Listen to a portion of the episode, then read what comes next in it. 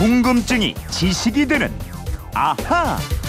네, 세상의 모든 궁금증이 풀릴 때까지 궁금증이 지식이 되는 아하입니다. 오늘은 휴대폰 뒷번호 6234님의 궁금증인데요. 옛날에도 나라를 지키기 위해 전쟁에 나가 싸운 분들이 많이 계시던데 전쟁터에서 사망하거나 다친 분들에게 국가가 따로 보상 같은 걸 해줬나요? 얼마 있으면 현충일인데 다른 나라들의 현충일도 궁금합니다. 이러셨어요.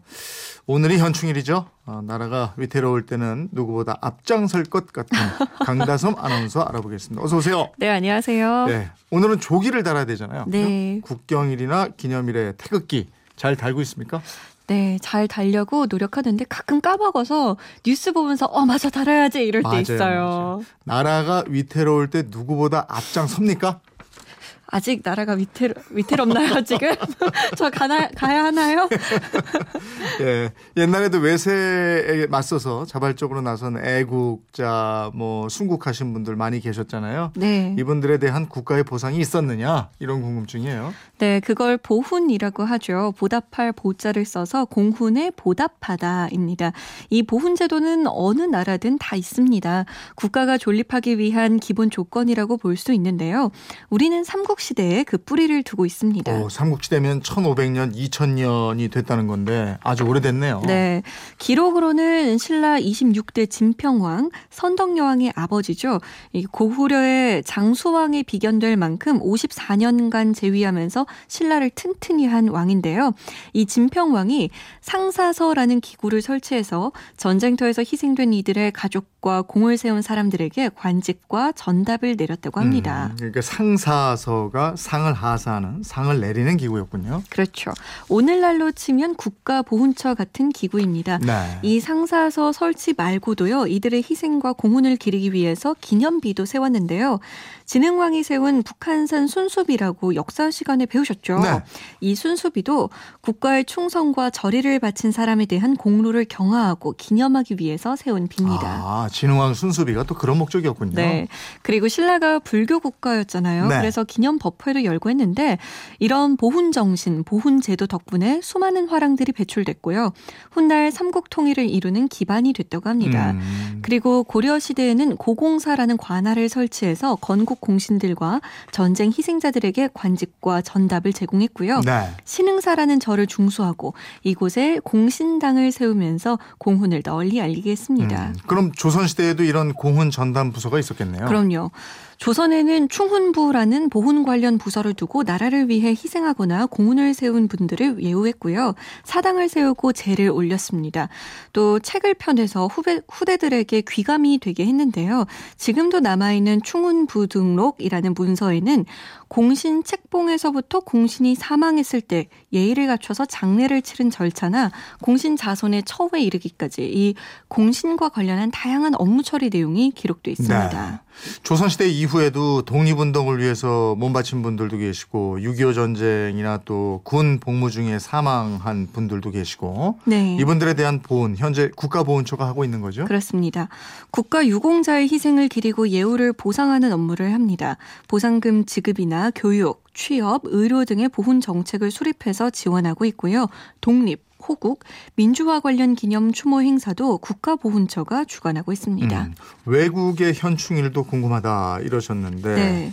어, 왜 우리나라는 오늘 6월 6일이 현충일이 됐는가 이거부터 좀 알고 가죠. 어제가 절기상으로 망종이었는데요.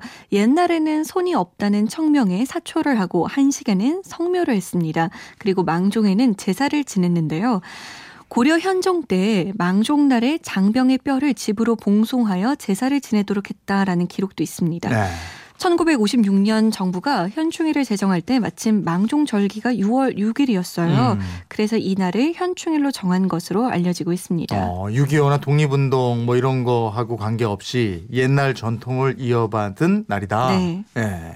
그럼 다른 나라들은 현충일이 언제예요? 가장 많은 나라들이 지키는 현충일은 11월 11일입니다. 네. 영국을 비롯한 영연방 국가와 프랑스 같은 유럽 여러 나라들, 캐나다, 또 숫자 1이 4개가 있는 이 날을 현충일로 지키는데요. 음. 1918년 11월 11일이 1차 세계대전이 끝난 날이거든요. 네. 그래서 이날 희생자를 추모하는데 공식 명칭은 Remembrance Day, 기억하고 추도하는 날이라는 뜻입니다. 아, 이, 이 날이 우리는 과자 먹는 날인데 맞아요. 이 나라들은 현충일 묵념을 하는군요. 네. 영국에서는 특히 붉은 양귀비 화환을 올려놓거나 조화를 달고 2분간 묵념을 하는데요. 2분간 하는 건 1차 대전과 2차 대전의 희생자를 각각 추모하기 위해서입니다. 네. 호주와 남아공, 폴란드도 이렇게 합니다. 그 양귀비 꽃이 추모하는 꽃이 된 게 무슨 시 때문인가 그렇죠? 맞습니다. 1차 대전 때 캐나다 군의관인 존 맥크레가 자신의 절친한 친구가 프랑스 국경 플랜더스에서 죽자 장례를 치르고 나서 이런 시를 씁니다. 그 시가 바로 양귀비꽃이 날리네라고 시작되는 플랜더스 들판에서라는 시인데요. 이 시가 알려지면서 상징 꽃이 됐고요. 이 시도 낭송합니다. 그래서 Remembrance Day를 Poppy Day 양귀비 데이라고도 합니다. 그렇군요. 그럼 연합국하고 싸웠던 독일, 이 독일은 현충일이 언제예요? 어, 11월 11일은 아무 날도 아니고요. 성탄절 4주 전 일요일을 국민 애도일로 기념하고 1월 27일이 아우슈비츠 수용소 해방일이에요. 이 날을 나치 핵 학살자 애도일로 지키고 있습니다. 음. 그리고 일본은 2차 대전이 끝난 날인 8월 15일을 전몰자 추도와 평화 기원의 날로 삼고 있습니다. 예. 미국은 우리하고 현충일 시기가 비슷하고. 네. 미국의 현충일은 Memorial Day라고 합니다. 5월의 마지막 월요일이에요. 남북 전쟁 이후인 1868년 5월 30일 북군 출신 존 로건 장군이 장병들을 무덤에 꽃을 장식하라는 포고령을 내린 데서 시작됐어요. 네. 1차 대전 후에는 군사작전에서 희생된 모든 사람을 기리는 것으로 바뀌었습니다. 미국에서는 수도인 워싱턴 시내에서 버지니아주 알링턴 국립묘지까지 퍼레이드가 펼쳐 지고요. 네. 국립묘지에서는 무명 용사들의 무덤에 꽃을 바치는 행사가 이어집니다. 음, 5월 마지막 월요일 이렇게 정하니까 미국은 월요일이 Memorial Day니까 네. 항상 사흘 연휴가 되는 거네요. 그렇죠. 음. 그리고 오스트레일리아와 뉴질랜드는요, 4월 25일 Anzac Day가 현충일입니다.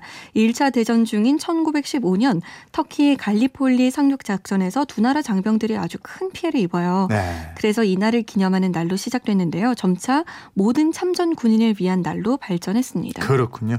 6234님 궁금증 풀리셨죠? 세계 각 나라마다 순국 선열을 추모하는 현충일을 갖고 있는데 이게 국가와 국민의 기본이니까 이렇게 하는 거 아니겠습니까? 선물 보내드리겠고요. 지금까지 궁금증이 지식이 되는 아하 강다솜 아나운서였습니다. 고맙습니다. 고맙습니다.